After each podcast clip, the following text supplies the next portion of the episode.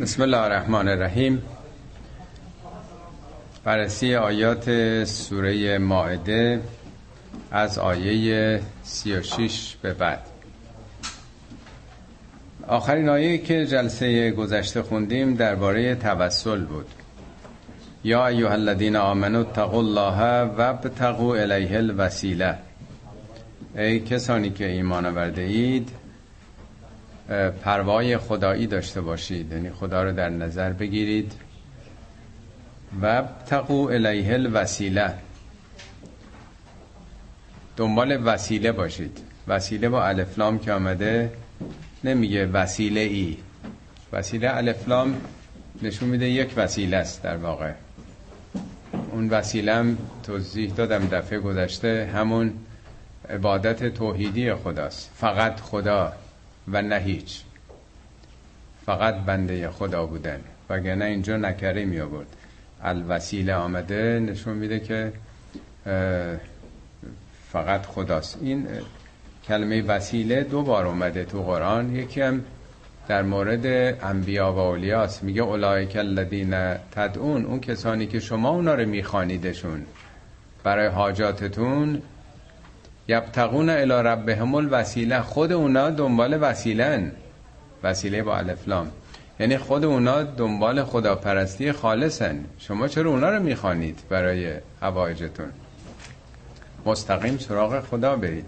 دو بارم بیشتر وسیله نیمده در قرآن هر دو هم با الفلامه و جاهدو فی سبیله. در راه خدا مجاهدت بکنید تلاش بکنید.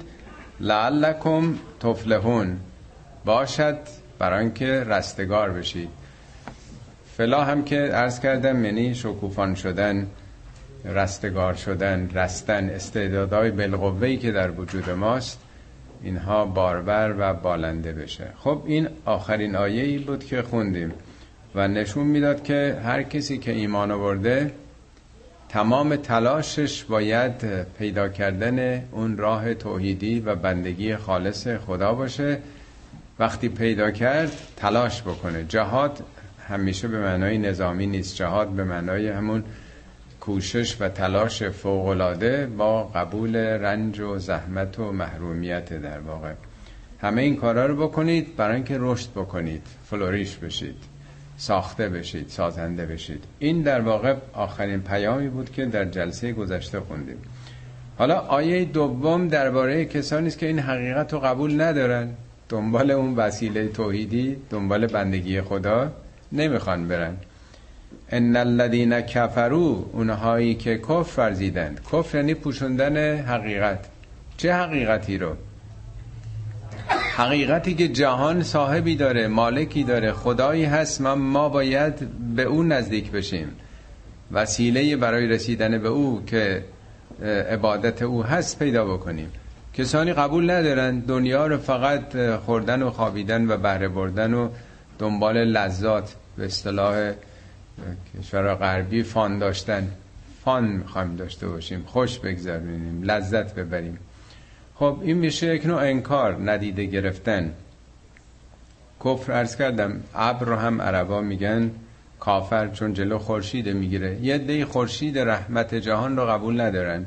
آفریدگار رو قبول ندارن. ان الذين كفروا لو ان لهم ما في الارض جميعا اگه همه اون چه که رو کره زمینم باشه متعلق به اونا باشه مالک تمام ثروت های کره زمینم باشند و مثله معهو دو برابر اون. مثلش هم با او. یعنی دو برابر تمام ثروت های کره زمینم داشته باشند. لیفتدو, لیفتدو بهی تا بخوان جریمه بدن. فدیه یعنی به جاش بدن دیگه نیست؟ آقا تو دنیا معمولا آدم یه خلافی خطایی خیانتی می‌کنه میره جریمه میده دیگه. بالاخره هر کاری کرده باشه اگه خیلی پول دار باشه میره می‌خره دستگاه قضایی رو. چقدر ساده است به خصوص تو مملکت ما. حالا میگن افراد قیمتی دارن. بعضی ها رشوه نمی‌گیرن ولی اگه بخوان چند میلیارد بهشون بدین پول در واقع چند نسلشون رو بدین چند درصد آدم ها نمیپذیرن تو مدرسه هم بالاخره یه کسی درس نخونده البته همینجوری که بالا نمیبرنش. ولی اگه به مدیر مدرسه و معلمان بگه بگه من خرج یه سال مدرسه رو میدم حالا یه نمرس بهش میدیم دیگه میره بالا. به ما چه؟ نمرس دیگه کاری نداره. میگه کسی که این آمادگی رو پیدا نکرده باشه تمام کره زمین هم اگه بخواد بده. حتی دو برابر اون. یه کره دیگر هم بگیره. منظوری نیست که حالا سه برابر بیاره میشه. اینا برای فهم ماست. نه تنها هر ثروتی رو کره زمینه دو برابر اونم بده. لیفتدو بهی من عذاب یوم القیامه. تا بخواد رها بشه از اون عذاب روز قیامت. قیامت یعنی برپا شدن تمام آثار اعمال خودشو نشون بده ظهور بکنه. ما تقبل منهم. ازشون قبول نمیشه. نه که خدا قبول نکنه. این فعل مجهول در واقع. یعنی عملی نیست. اون کسی که بی سواده اگر میلیاردها دلارم بدن آیا این دانش پیدا می‌کنه؟ می‌تونن کلاس بالاتر ببرنش ولی اینکه اونجا نیستش. یه نمره تقلبی گرفته. آخرت و بهشت وجودیه. کسی باید شایستگیشو پیدا کنه. اصلا این چیزا با پول خریدنی نیست. با ثروت خریدنی نیست در واقع. اینا همه در واقع رو عمل انسانه. ولهم عذاب علیم. اینها عذاب دردناکی دارن. عذاب اعمالشون کسی عذاب نمیده. عذاب نتیجه عمل خود هر کسیه. پس اینو بذارید در مقابل آیه 35 به تعبیر میگه یا ایها الناس انتم الفقراء الی الله ای انسان ها همه تون نیازمنده به سوی خدا هستین. الله به سوی خدا. همه باید رشد بکنید به کمال برسید. نقطه کمال کجاست؟ مقصد و منزل کمال کجاست؟ خداست پس همه باید اون سمت بریم. میگه اگه تو نری همه کره زمینم بخوای خرج بکنی فایده نداره. نمی‌تونی. این حالا درس مدرسه رو یا دانشگاه رو تا زحمت آدم نکشه کسب نمی‌کنه. معنویات و صفات خدایی هم همینطوره. اینها هیچ کدوم خریداری شونده نیست. یریدون ان یخرجوا من النار. اینا می‌خوان خارج بشند. آخرت رو داره میگه روز قیامت. یریدون ان یخرجوا من النار و ما هم به خارجین منها. اینا خارج شونده نیستند. می‌خوان از اون شرایط خارج بشن. ولی این عذاب بیرونی نیست. بله تو دنیا آتش دنیا آدم فاصله می‌گیره دور میشه ازش. ولی آتش قیامت که مثل آتش دنیا نیست. میگه نار الله الموقدت التي تطلع علی الافئده اون آتش از فعادتون از دلتون زبانه می‌کشه. آدم وقتی غم و غصه داره از کجا داره زبانه می‌کشه؟ دیپرشن از کجا داره میاد؟ اینا بیرونی نیست اینا ذاتیه درونیه. میگه ان الذين یاکلون اموال الیتاما اونایی که مال یتیم رو می‌خورند انما یاکلون فی بطونهم نارن. این داره آتش می‌خوره تو بطونش می‌بره تو سلولاش داره می‌بره. خودش متوجه نیست مال یه بچه یتیم و که سرپرست داره می‌خوره ولی نمی‌دونه که داره آتش می‌خوره. روز قیامت اون چیزی که تو ذرات وجودش تو تمام بسا جنهاش رفته اینا ظهور رو بروز می‌کنه. این آتش درونیه. میگه بلا من کسب سیعت و احاطت بهی خطیعتو خطاها بر او احاطه می‌کنه وجودش رو می‌گیره. میگه ان جهنم لمحیطتون علی الکافرین. جهنم احاطه داره بر کافرین. چون پس یه چیز ذاتیه. درونیه مگه میشه ازش فرار کرد؟ این مثال دیپرشن که زده میشه دنیاییه. کجا آدم می‌تونه فرار بکنه؟ تو بهشتم بخواد بره همراهشه تو وجود خودشه. فرار کردنی نیست برای اینکه درونه. خب اون چیزی هم که در دنیا در ذاتمون برده باشیم امکان فرار کردن نیست. و ما هم به خارجی نمینها خارج شدنی نیست. ولهم عذاب مقیم. عذاب یعنی همون درد همون گرفتاری همون ناراحتی که مقیمه. مقیم یعنی چی؟ میگن فلانی یه جا اقامت کرده. یعنی این بیرونی نیست. مقیمه. در وجودش ریشه داره در واقع. در ذات و زمینش ریشه کرده. خب این دو سه تا آیه درباره اینی که مسئله خداپرستی و رفتن به سوی او و اون وسیله توحیدی پیدا کردن یه تفننی نیست تو زندگی. این یک امر حیاتیه. اگر چنین نباشه چنین نکنیم هر چی که بخوایم هم خرج بکنیم دیگه نمی‌تونیم اونو به دست بیاریم. آیه بعدیش راجع به سرقته. قبلا دفعه گذشته راجع به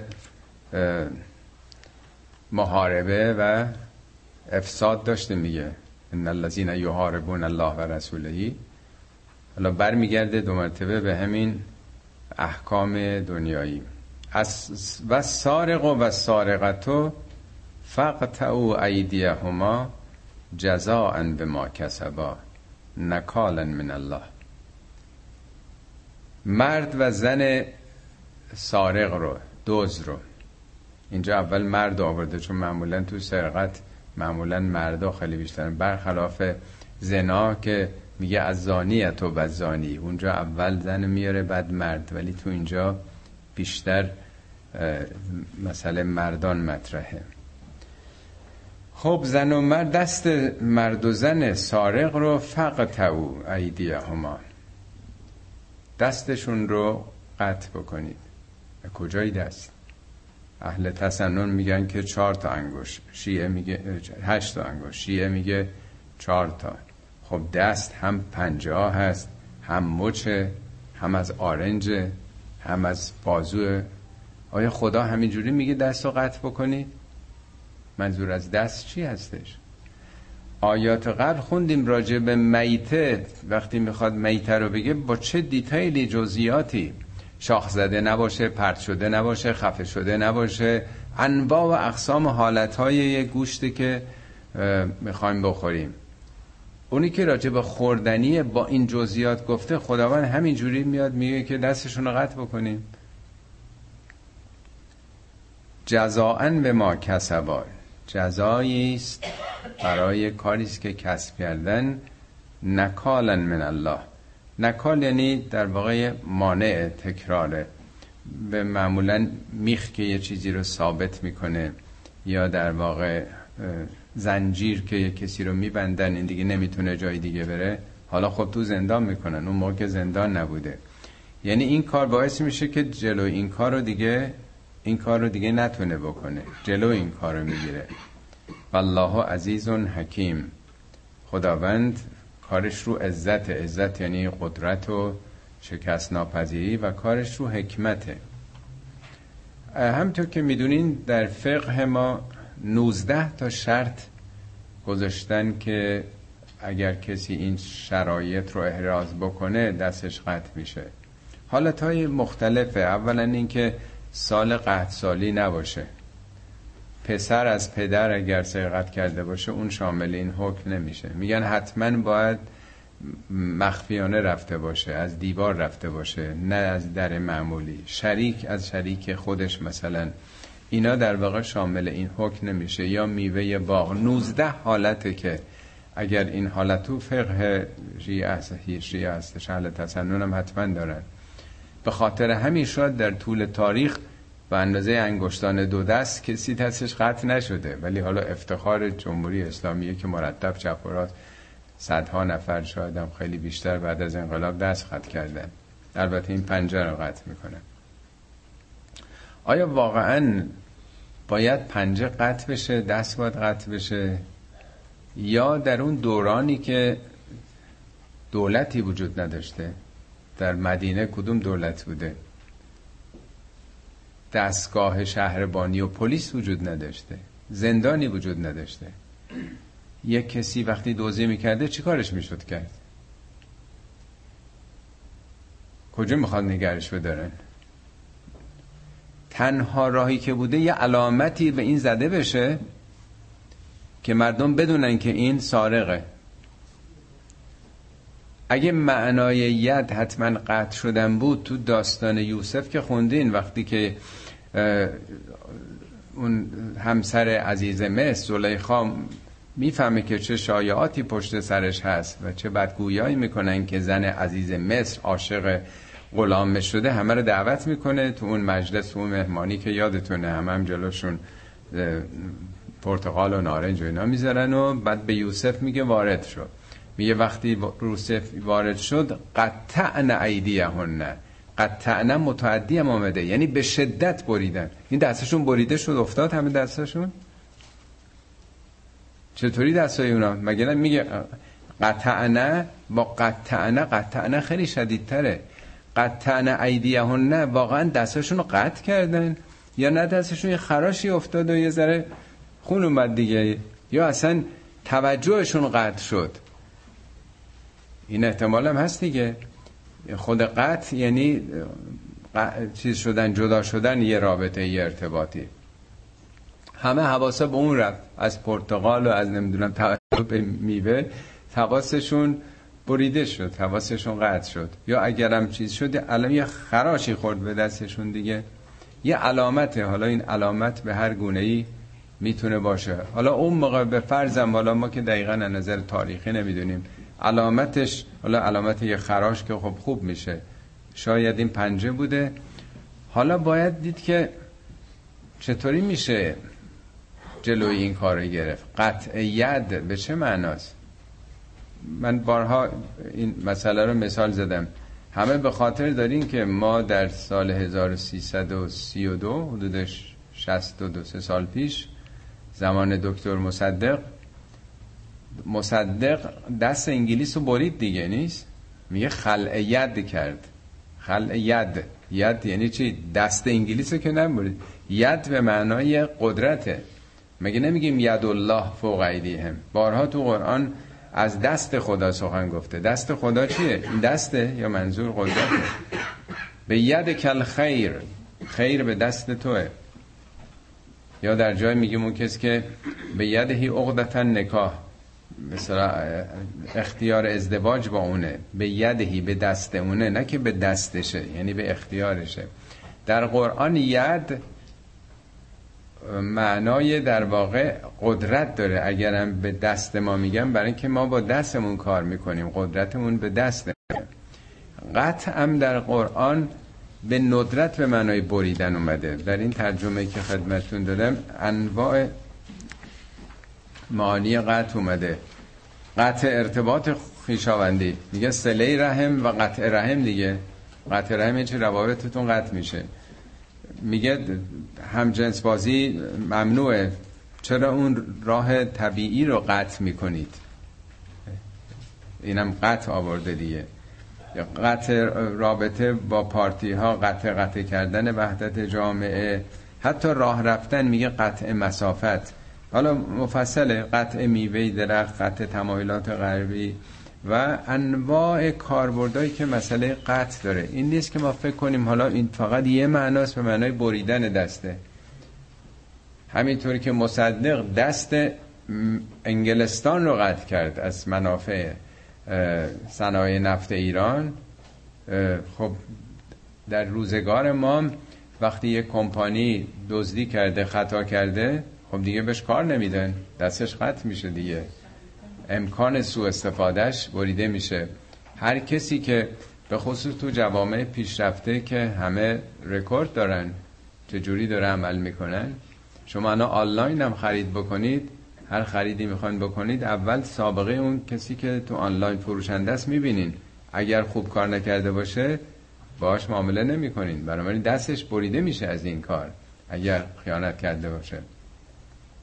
شما حتی تاکسی چیزم می‌خواین بگیرین آنلاین می‌بینید که نظر مردم چی بوده؟ یعنی هر کسی با سابقش می‌تونه کار بگیره دیگه. پس در روزگار ما مسئله قطع کردن دست قطع کردن قدرت و امکان سوء استفاده به گونه دیگری است. اتفاقا معنای نکال هم ارز کردم همینه به معنای متوقف کردن و مانع سرقت شدن.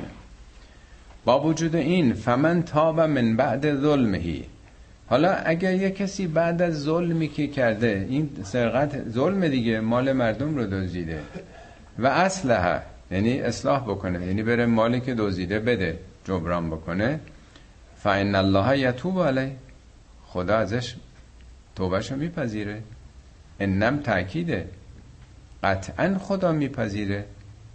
ان الله غفور رحیم اینم انم تاکیده مسلما خدا بخشنده مهربانه یعنی اگه اون کسی که سرقت کرده پشیمون بشه بیا مالو بده توبه کنه توبه یعنی برگشتن دیگه از این کارش پشیمون بشه نه اینکه وقتی دستگیرش کردن بیاره بده این خودش واقعا پشیمون بشه بره بده کجای دنیایی همچی قانونی است معمولا میگن دوزی کرده یارو مالش هم پس داده ولی یه جرمی انجام میگه خدا وقتی بخشیده. چرا باید دیگه تنبیه بشه؟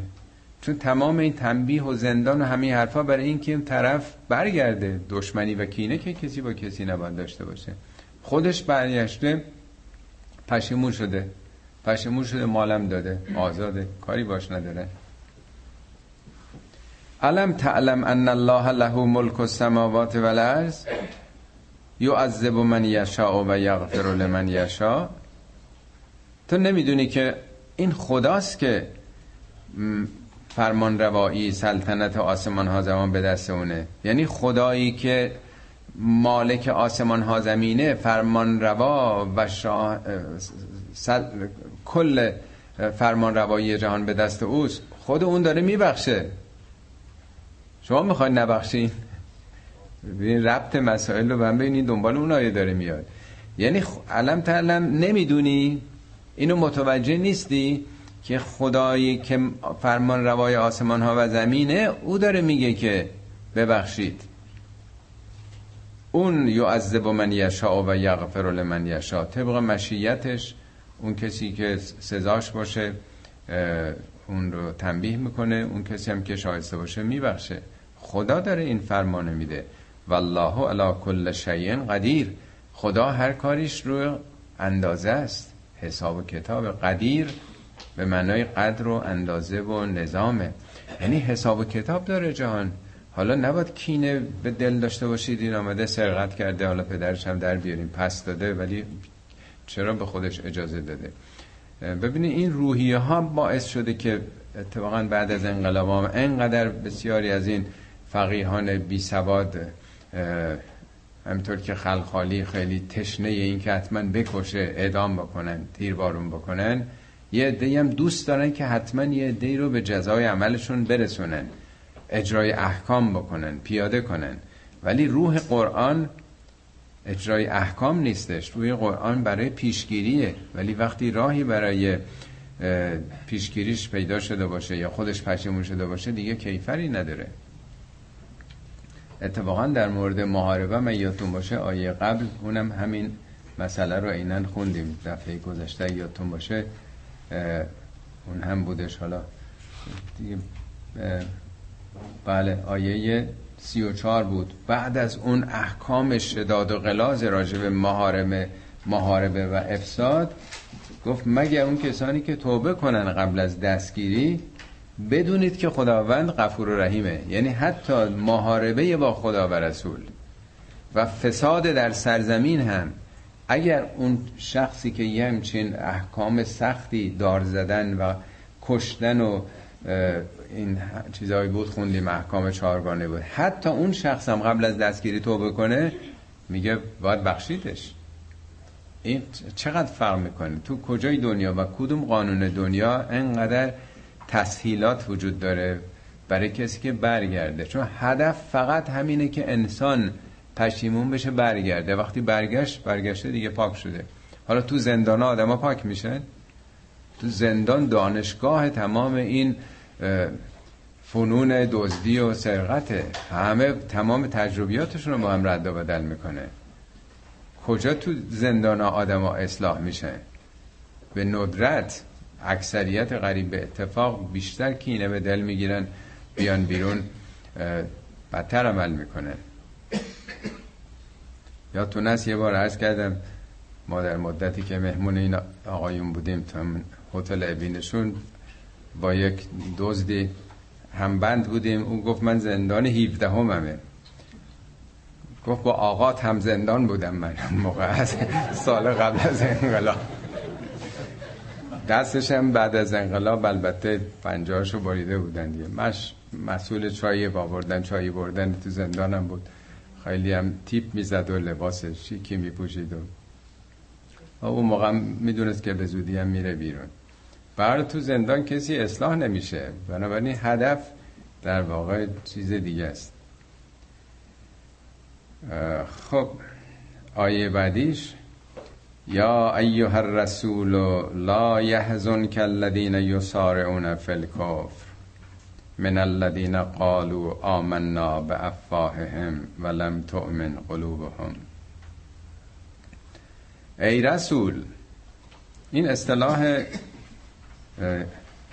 ای رسول فقط دو بار تو قرآن اومده تو همین سوره است یکم آیه, آیه دیگه ای تو این سوره است آیه جلوتره. درباره همون یا ایا رسول بلغ ما انزل الیک انزل الیک. یا ایها النبی سیزده بار اومده خیلی تکرار میشه. اون جایی که یا ایها النبی میاد در ارتباط با نبوت. نبوت یعنی نبع یعنی خبر یعنی پیام. ولی یا ایها رسول رسالت رو میرسونه مأموریت رو میرسونه. ای رسول مبادا اون کسانی که در کفر میشتابند. یسار اون فل کفر فل کفر نه که به سوی کفر. غرق در کفر غرق در انکاره غرق در پوشاندن حقایق چار نعلم داره. از این کارا می‌کنه. خب پیغمبرم قصه می‌خورد که آخه چرا مردم به فکر آخرت و آینده خودشون سعادت خودشون نیستن؟ بارها در قرآن به پیامبر گفته اینقدر قصه, قصه نخور. فکر می‌کنم ده پونزه بار قصه میخورده واقعا پیامبر. در اون دوتا آیه آخر سوره توبه میگه لقد جاءکم رسول من انفسکم. رسولی از بین خودتون براتون آمده. عزیز علیه ما انتم. دردها و رنجها و مشکلات شما برای او طاقت فرساست. یعنی درد مردم داره قصه مردم داره.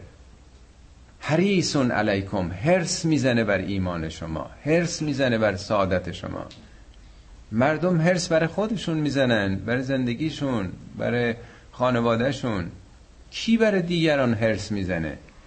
همه هرسا برای مال دنیاست میگه اون هرس شما رو می‌زنه. هرس تا جایی که قرآن سه بار میگه که تو داری جان تو از دست میدی.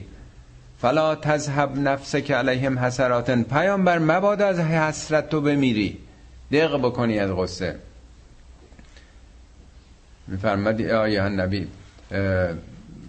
فلعلک باخ نفسک علی آثارهم ان لم یکونوا به هذا الحدیث اسفا از تأسف اینکه چرا مردم به این پیام هدایت بخش و نجات بخش ایمان نمیارن؟ تو داری خودتو به کشتن میدی. جانت داره از دست میره. یعنی پیامبر انقدر عاشق و دوستدار مردم بوده که جانش در معرض خطر بوده. سه بار خداوند به قول معروف احساس خطر کرده برای جان این رسول که این اصلا اینجوری دق می‌کنه از قصه. یعنی انقدر تمام وجودش نگران مردم بوده. حالا چند درصد ما مسلمان ها امروز اینطوری هستیم؟ رسولمون اینطوری بوده. چقدر قصه مردم رو داریم چقدر درد مردم و جامعهمون این بدبختی بیچاره رو داریم. پیامبر انقدر قصه نخور. درباره اون کسانی که چهار نل دارن تو کفر خودشونو رو بدبخت می‌کنن. از اونایی که میگن ایمان آوردیم به زبان ولم تؤمن قلوبهم. ولی دلشون که ایمان نیاورده به زبان دارن میگن. کیا؟ اون منافقین. دیگه مدینه به حال بیشتر مسلمون شدن اونجا دیگه بت پرستی دیگه ور افتاده این دوران مدینه است. دیگه صرف نمی‌کنه بت پرستی ولی مجبورن ماسک اسلام بزنن ریش بذارن تسبیح بگردونن. پیشونیشون جای مهر بذارن. خب بالاخره خریدار داره دیگه. یعنی همیشه وقتی که قدرت دست کسان دیگه میفته یه عده بلدن نقش بازی بکنن. و من الذین هادو نه تنها اون منافقین از یهودی هم همینطور.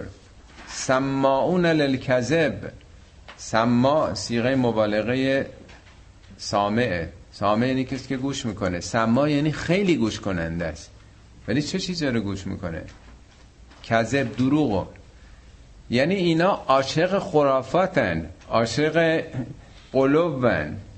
اینا اون حرفا رو گوش می‌کنن. گوششون شنوای اون حرفاست. یعنی نه اینکه من یه حرفی رو بشنوم اگه حقه بپذیرم اگه نه. این گوش آمادگی برای چه چیزایی داره؟ اون چیزی که خودش دلش می‌خواد. یعنی همون اباطیلی که بهش معتقده شنوای اون حرفاست. حرفای دروغ. اینجا دروغ نه به معنای راست و دروغ. یعنی هر چیزی که غیر واقعیه. اینا خریدار اون کالاها هستن. اینا شنوای اون حرفا هستن. کدوم حرفا؟ یهودی چی رو دوست داشتن؟ برتری نژادی برتری قومی. ما سوگلی های خدا هستیم. ما خیشابندان خدا هستیم. ما برتریم. این همه هنوز هم می‌بینیم هست. اینا این حرفا رو تعصبات نژادی رو میپذیرن. من الذین هادو سماعون الكذب سماعون لقوم آخرین. اینا گوش به حرفای دیگران میدن. اینا میان تو مجلس تو. گوش به حرفای دیگران میدن.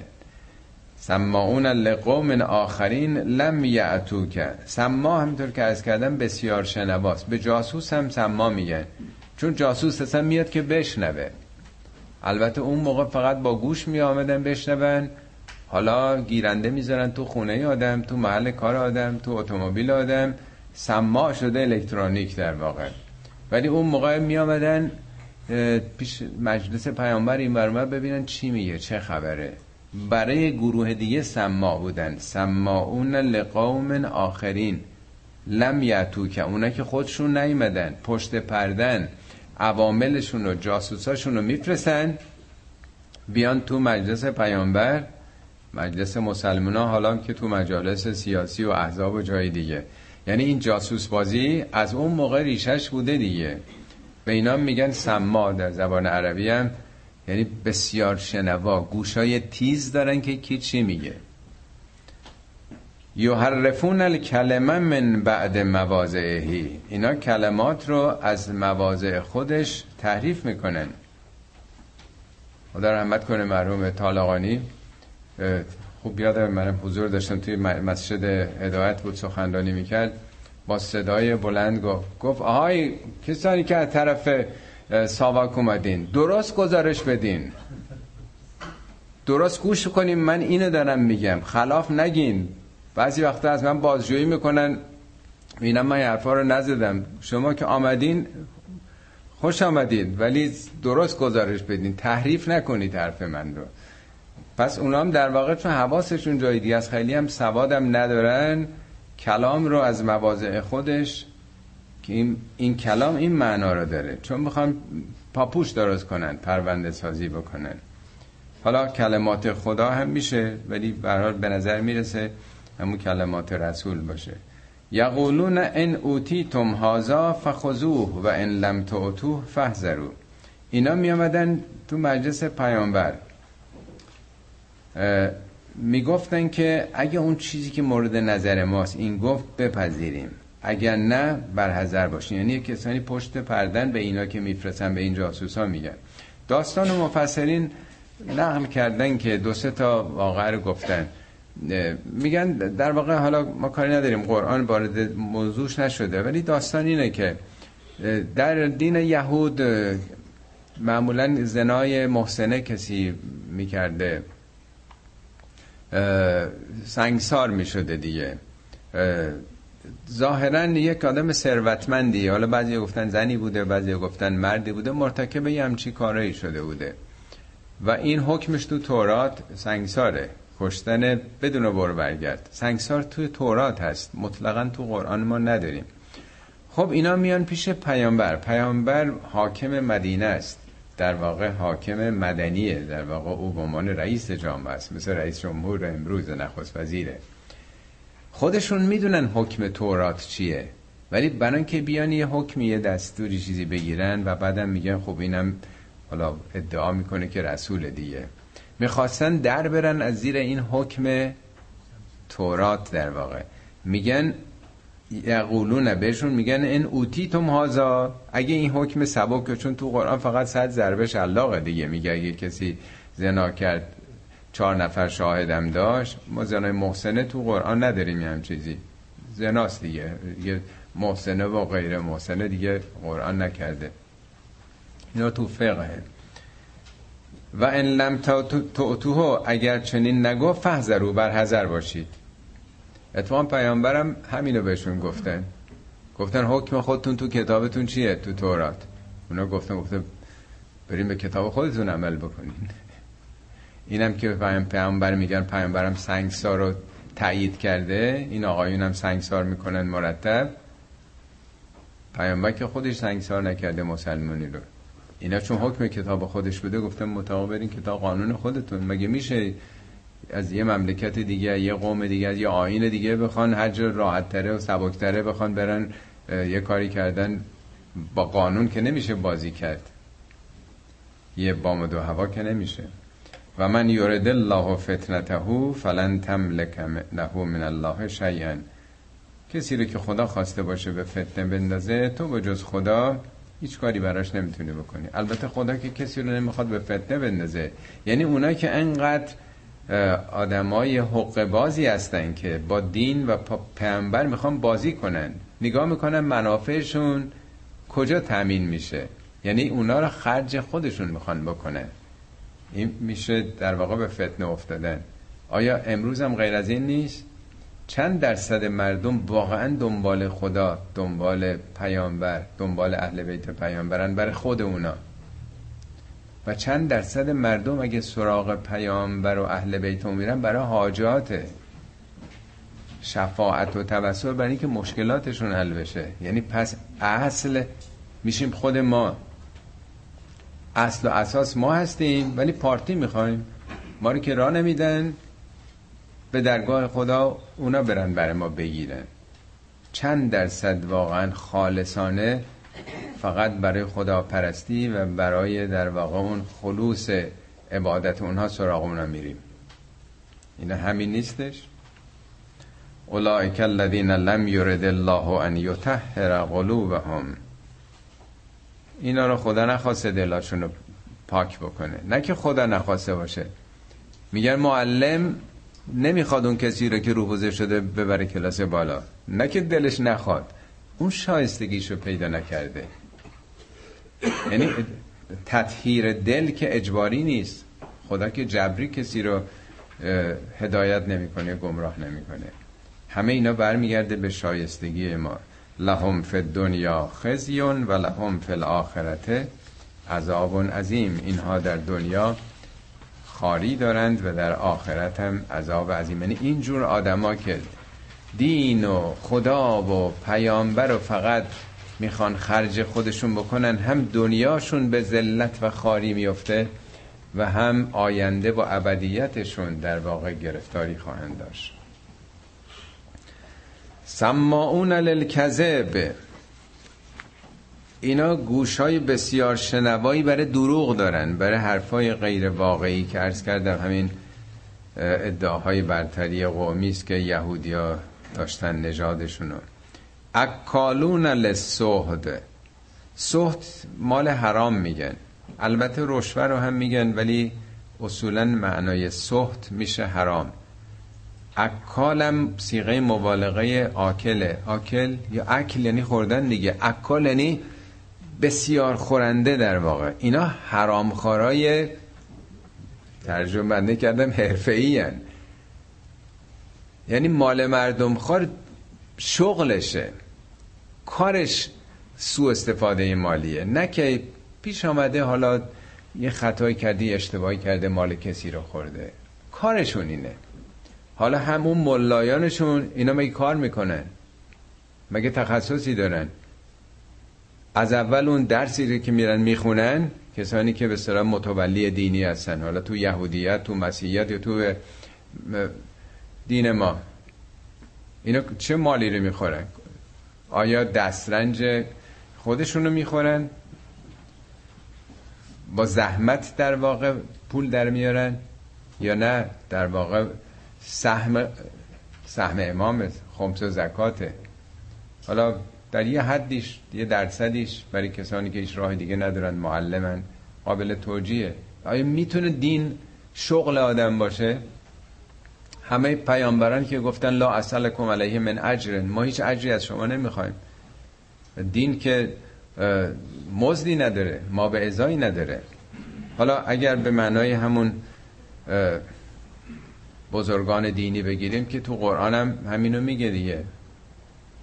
این آیه قرآن به یاد دارین دیگه. میگه یا ایها الذین آمنو آهای مؤمنین آهای مسلمان بدونید ان کثیرا من الاحبار و رهبان بسیاری از این احبار و رهبان ملایان مسیحی و یهودی لیعکلون اموال الناس بالباطل. لیعکلونم لامش تاکیده.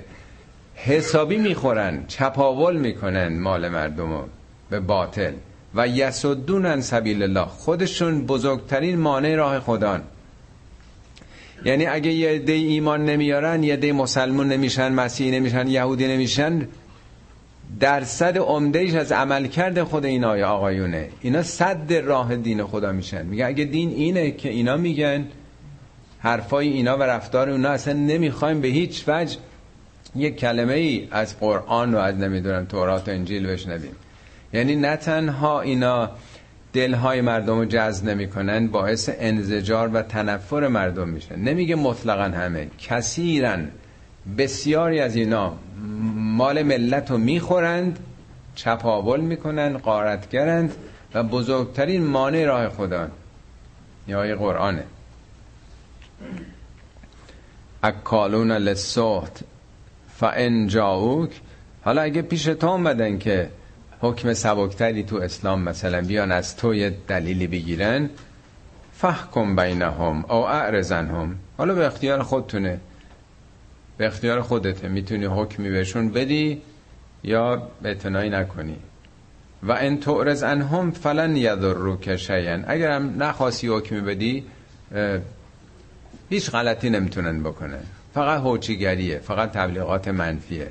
نگرانشون نباش. منظور این یهودی ها موقع خیلی قدرت داشتن.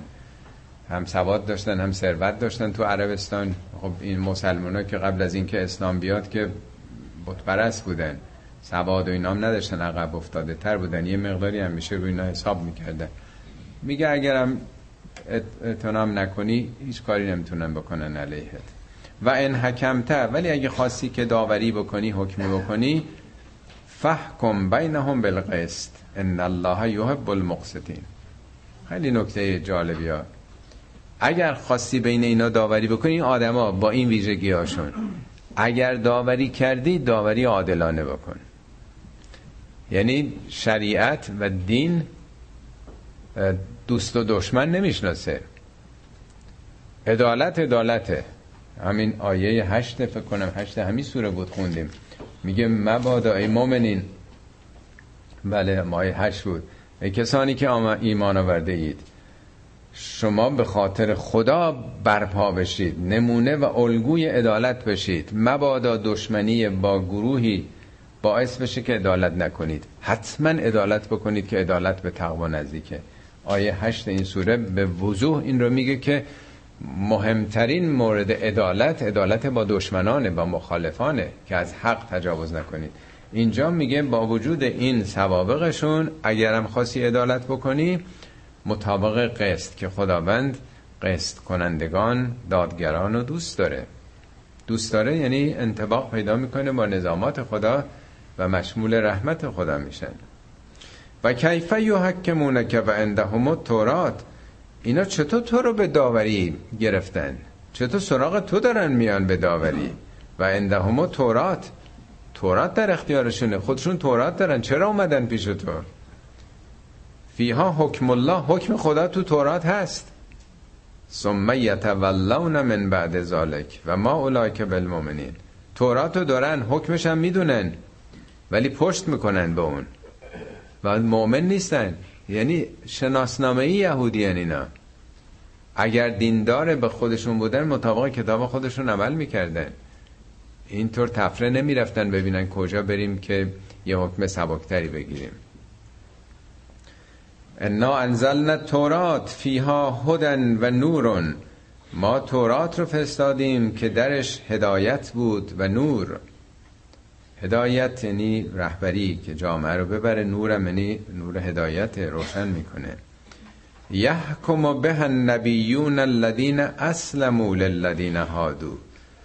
مطابق این حکم تورات پیامبرانی که تسلیم به خدا بودند برای یهودیان حکم می‌دادند. نبیون الذین اسلموا اون پیامبران تسلیم بودن به خدا. اون پیامبرانی که تسلیم بودن للذین هادو به کسانی که یهودی شده بودن مطابق تورات حکم می‌دادن. وقتی که اونها مطابق تورات عمل می‌کردن شما چرا تسلیم نیستید؟ شما چرا دارید از زیرش فرار می‌کنید؟ نه تنها ربانیون بل نه تنها نبیون بلکه ربانیون و الاحبار ربانیون کیا هستن؟ این چهار بار ربانیون خیلی دقت کنید یه واژه بسیار مهمیه در قرآن. چهار بار تو قرآن اومده. دو تاش تو سوره آل امران آیه 79 و 146 دو تاش هم تو همین است یکی همین آیه 44 یکی هم آیه 63 کیان ربانیون؟ یه آیه تو قرآن خیلی جالبه. این در واقع همین درباره ربانیونه. فکر کنم این است که تو همین سوره است میگه ما کان لبشرن. برای هیچ بشری مجاز نیست که خداوند ان یعطیه الله الحکم و نبوت که خداوند بهش حکم بده اخلاق بده نبوت بده. ثم یقول للناس کونوا عبادا لی من دون الله. بعدم انتظار داشته باشه مردم عبد و عبید و بنده و دنبال روی او باشن. میگه هیچ پیامبری مجاز نبوده که از مردم انتظار داشته باشه که دنبال او را بیفتن.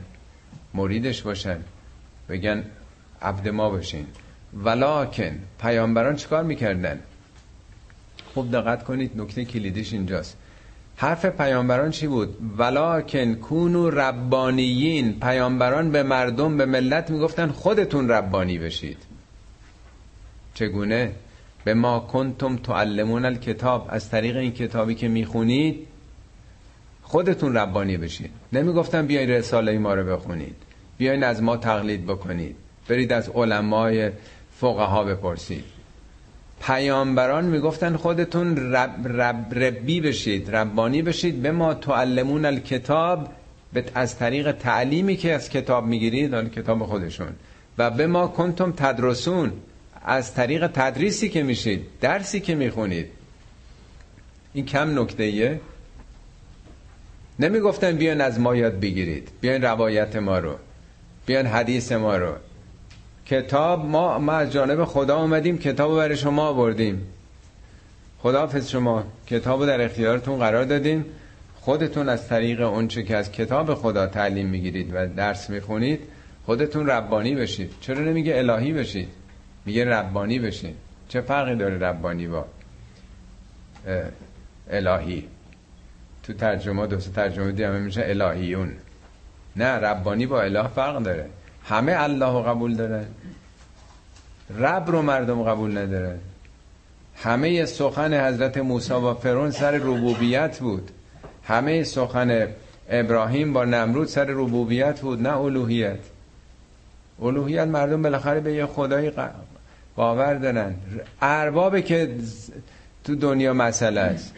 خدا رو قبول دارن ولی ارباباشون کسی دیگه دنباله همین آیه که خوندم.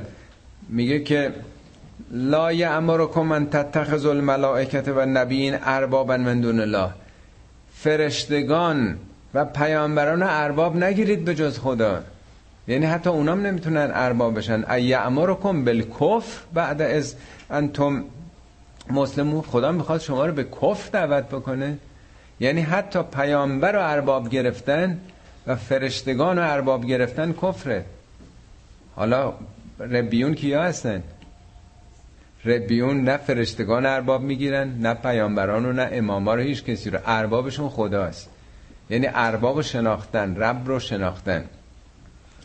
اینجا میگه ربانیون اونایی که اهل به اصطلاح ارباب خدا می‌دونستن و احبار. احبارم به اون علمای دینی گفته میشه. بعضیاشون اهل تحقیق و اینا بودن. رجب یهودی هست و الاحبار به مستحفظو من کتاب الله. اینا معمور حفاظت از تورات بودن معمور حفاظت از کتاب دینیشون بودن.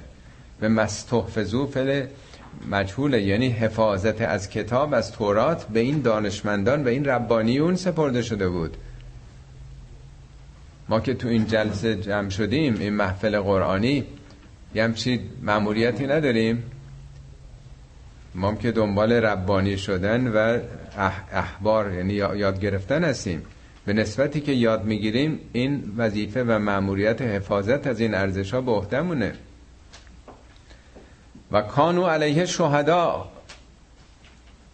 این احبار و ربانیون مدل و الگوی این ارزش های تورات بودند. همینطور برای مسلمان ما که فقط تاریخ نمی‌خونیم باید برگردیم به خودمون. اینا که می‌خونیم باید دیگران در ما ببینن اینها رو. ما داریم می‌خونیم می‌فهمیم چگونه باید باشیم. دیگران باید ببینن مورد مشاهده دیگران قرار بگیریم. فلا تخش الناس نترسید از مردم نترسید از این مخالفین و دشمنانتون. وخشونه اگر خشیت دارین بیم دارید فقط از آفریدگارتون از من فقط باید نگران باشین. از کی میترسید؟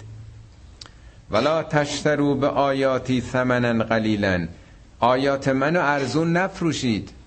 آیات یعنی همه آگاهی ها یعنی دین و دکان دنیا نکنید. همه دعواها جمعه انتخابات دیگه. همه دعوا داریم می‌بینید که چقدر سر این پست مقام و شورای نگهبان شورای من درآوردی نگهبان که ما نگهبان تشخیص مسلحت میدیم. همه دعواها همه اینا برای چیه؟ برای این دو روزه دنیاست. اینا چند سالشونه؟ همشون هم بین 80 و 90 اون شورای نگهبان. چقدر دیگه مگه می‌خوان آقای جنتی ها عمر بکنن؟ که مثال شده دیگه. از زمان در واقع میگن قبل از خدا ایشون وجود داشته مثلا. جنت رو میگن اصلا به نام او هستن چون قبل از بهشت بوده جنتی در واقع گذاشتن. میگه اینا مفت نفروشین این دین خدا رو ارزون نفروشین به این پست مقاما کجا می‌خواین برید؟ ولا تشترو به آیاتی ثمنا قلیلا آیات خدا رو ارزون نفروشین به قیمت قلیل. و من لم یحکم به ما انزل الله فاولئک هم الکافرون. اگر کسی مطابق اونچه که خدا حکم کرده یعنی برای اینا که داره میگه تورات بوده برای ما قرآنه. که هم کافرون اینا کافرن. کافر نه یه طبقه خاص. یعنی وقتی که آدم کلام خدا رو داره کلام آفریدگارش رو داره اعتنا نکنه. بخواد خزعبلات خودش رو بگه فتواهای خودش رو بگه برداشت های فقاهتی خودش رو بگه خب این کفر این نادیده گرفتنه. چرا سراغ کتاب خدا آیات خدا آدم نره؟ بره سراغ رساله آقایون که آقایون چی میفرمایند؟ خدا رو آدم بذاره کنار قرآن بره کنار بیفته دنبال اخبار نقلیات احادیث و روایاتی که معلوم نیست چقدرش انتباق با قرآن داره یا نداره.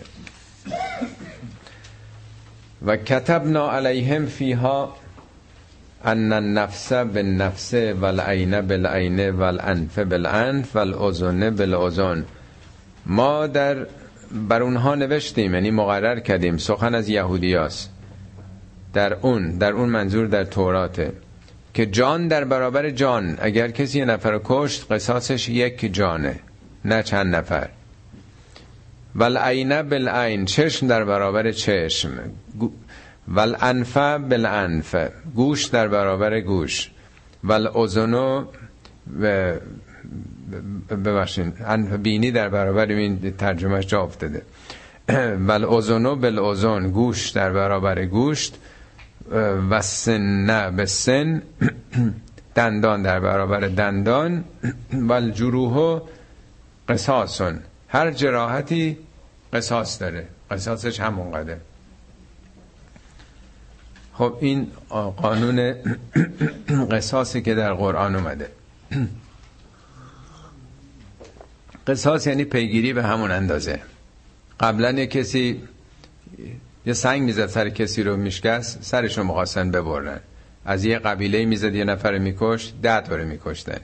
قصاص اومده برای اینکه همون مقدار نه بیشتر. درست جای پا رفتن. قصاص در واقع تعقیب کردن به همون مقداره. یعنی این نیمده بگه قصاص خوب کاریه قصاص بکنید. آمده میگه فقط قصاص نه بیشتر. هر جام که قانون قصاص در قرآن اومده دنبالش گفته نکنید بهتره یعنی اگه عفو بکنید. قصاص پس یه مینیمومه که حق دارن بندگان. ولی دنبالش فمن تصدق. حالا اگر یه کسی صداقت به خرج بده. یعنی صداقت ایمانیشو نشون بده. نه اینکه اون خشم و عصبانیت و غریزه بشری باید پدر اینو در برد حتما من باید قصاص بکنم. حتما برم اسید تو چشمش بریزم. حتما باید من ببینم اینو به دار زدن تا دلم خنک بشه. اینا من دیگه. من دلم باید خنک بشه. ولی تو اگه صداقت به خرج بدی. صدقه یعنی چی؟ تو قرآن میگه انفاق. یه جایی میگه که زکات. یه جایی میگه صدقات. صدقات همون انفاقه همون زکاته. یعنی صدق ایمان تو اینه که دست تو جیبت بکنی. اگه ایمان داری خب خرج بکن. چرا همش می‌خوای خودت برداری؟ صدقات یعنی صداقت ایمانت به پول خرج کردن در راه حقه. اینجام صداقت در قصاص نکردنه. فمن تصدق بهی فهو کفارتون لهو این کفاره یه براش. کفاره یعنی پاکش می‌کنه گناهان دیگه شو گناهان قبلی. این کفاره دو بار دیگه تو این سوره اومده. یکی راجبه سید در حج میگه چیزی نکشید پشه ای نمی‌دونم خرگوشی چیزی. اگه این کارو بکنید کفارش چیه؟ یا سوگند دروغ اگه بگین میگه کفارش اینه. کفاره روزم شنیدین دیگه همه دیگه. میگه اگه تو بتونی بگذری از کسی که به تو بدی کرده قصاص نکنی گناهانت بخشیده میشه. حالا صحبت از همه گناهان دیگه کفاره یه برای او پاکش می‌کنه. لازم نیست که خدا دستور بده بگه حالا پاکش کنید. مکانیزمش همینطوره. وقتی آدم از خودش آمد بیرون نخواست انتقام بگیره یه کسی رو که زده فرض کنید جراحتی به او وارد کرده چقدر بر خودش مسلط شده؟ اینی که پاک شده. از منیت از خشم پاک شده. و من لم یحکم به ما انزل الله فاولئک هم الظالمون. کسی اگه مطابق این حکم خدا حکم نکنه ظالمه. خدا گفته که حد اکثر قصاص حق داری ولی نکنی بهتره. پس اگه کسی بخواد بیشتر این کارو بکنه این ظلم کرده. دیگه مطابق حکم خدا عمل نکرده. دو تا آیه بعدم به صورت بخونیم. و قفینا علی آثارهم به عیسی ابن مریم. به دنبال موسی به دنبال رسولانی که بعد از او آمدند عیسی ابن مریم رو فرستادیم. یعنی این زنجیره و این سیر نبوت به عیسی ابن مریم رسید که مصدقا لما بین یدیه من التورات که تصدیق کننده چیزی بود که موجود بود. پیش روی مردم بود. یعنی تورات رو او نیمد ابطال بکنه. بگی بذارید کنار. ورژن جدید آمده به این عمل کنید نه آمد تصدیق کرد. و آتیناه الانجیل ما به او انجیل دادیم. انجیل یعنی بشارت ها فیه هدن و نورون در اون انجیل هم هم هدایت بود و هم نور. و مصدقا لما بین یدیه من التورات. و تصدیق کننده اون چیزی که پیش رو بود از تورات بود. خب چرا اینجا دو بار تکرار شده؟ تکرار اولی عیسی حضرت عیسی تصدیق کننده بود. ولی این دومی میگه تور انجیل تور تصدیق کننده تورات بود. پس این دوتا تکرار نیست. هم خود حضرت عیسی اون کتاب رو تورات رو تأیید کرد تصدیق کرد. و هم در انجیل تأیید و تصدیق تورات ذکر شده. البته این توراتی که در اختیار ماست اون تورات نیست. این تورات حتی مرگ حضرت موسی رو هم درش نوشته. پس معلومه بعد از حضرت موسی. سخنان حضرت موسی هست در تورات. سخنان حضرت عیسی به نقل از حواریون تو انجیل هست. ما انجیل چهار تا کتاب داریم چهار تا کتابی که به هم وصل شده شده انجیل. این چهار تا رو چهار نفر نوشتن. انجیل متا، مرقس، یوحنا و متا. چهار تا حواریین بودن دیگه نیست؟ این چهار تا نوشتن. اوورلپ هم اینا دائما با هم میشه. نقل قول دیگران درش تحریف هم هست ولی کلمات بسیار زیبایی هم هست. قرآن اون حقایق تورات و انجیل. 16 بارم در قرآن اومده که قرآن تصدیق کننده تورات و انجیله. تورات انجیلی که خدا فرستاده. نه اون چیزی که فعلا بین این دو جلد به نام بایبل در اومده اون تو هم البته خیلی نکات ارزنده هست که نمیشه انکار کرد. و چیزی که حالا اضافه تر به انجیل گفته و موعظتا للمتقین. انجیل موعظه‌ای برای متقین بود. هست یعنی. همطور که می‌دونید تورات عمدتا جنبه قانون داره جنبه احکام داره حالت دنیایی داره. ولی انجیل بشارت هاست و پند هاست در واقع. اصلا رنگ و بو و به صلاح تم انجیل با تورات خیلی فرق می‌کنه. خب یه آیه دیگه هم بخونیم و دیگه عرایز رو ختم کنم ولی یحکم اهل الانجیل به ما انزل الله. اهل انجیلم. فقط اهل انجیل همین یه بار تو قرآن اومده. همه جا میگه اهل کتاب اونایی که واقعا اهل انجیلن نه که تو صندوق خونشون دارن. انجیل توی تاقچه خونشون شما هر هتل اینجا برید تو اتاقاش هم یه انجیل گذاشتن. اینو اهل انجیل نمیگن. اونا که اهلیت دارن. عمل به انجیل می‌کنن. اونام باید مطابق اون چه که خدا حکم کرده که در کتابشون هست حکم بکنن. این ببینید چقدر هی کلمه حکم میاد. تو این چند تا آیه که خوندیم یعنی از آیه 42 تا 50 تا سه تا آیه بعد 13 بار واژه حکم آمده. در هیچ جای قرآن نیست. به صورت تمرکز آیات راجع به حکم تو قرآن همین 8 آیه است. 9 تا آیه. و من لم یحکم به ما انزل الله فاولئک هم الفاسقون. کسی اگه مطابق اونچه که خدا نازل کرده حکم نکنه چنین آدمایی قانون شکنن. فسق یعنی این قانون رو نقض کردن. این جمله سه بار تکرار شده. یکی میگه و من لم یحکم به ما انزل الله فاولئک هم الکافرون. این حقیقت رو نادیده گرفته. آیه 45 میگه فاولئک هم ظالمون چون راجع به قصاصه. اینجا میگه فاولئک هم الفاسقون. قانون خدا رو نقض کرده زیر پا گذاشته و بی کرده. توضیحات بیشتر البته ملاحظه می‌فهمید تو پاورقی یاد دادم. چون وقت تمام شده بیش از این دیگه وقتتون رو نمی‌گیرم. صدق الله العلی العظیم.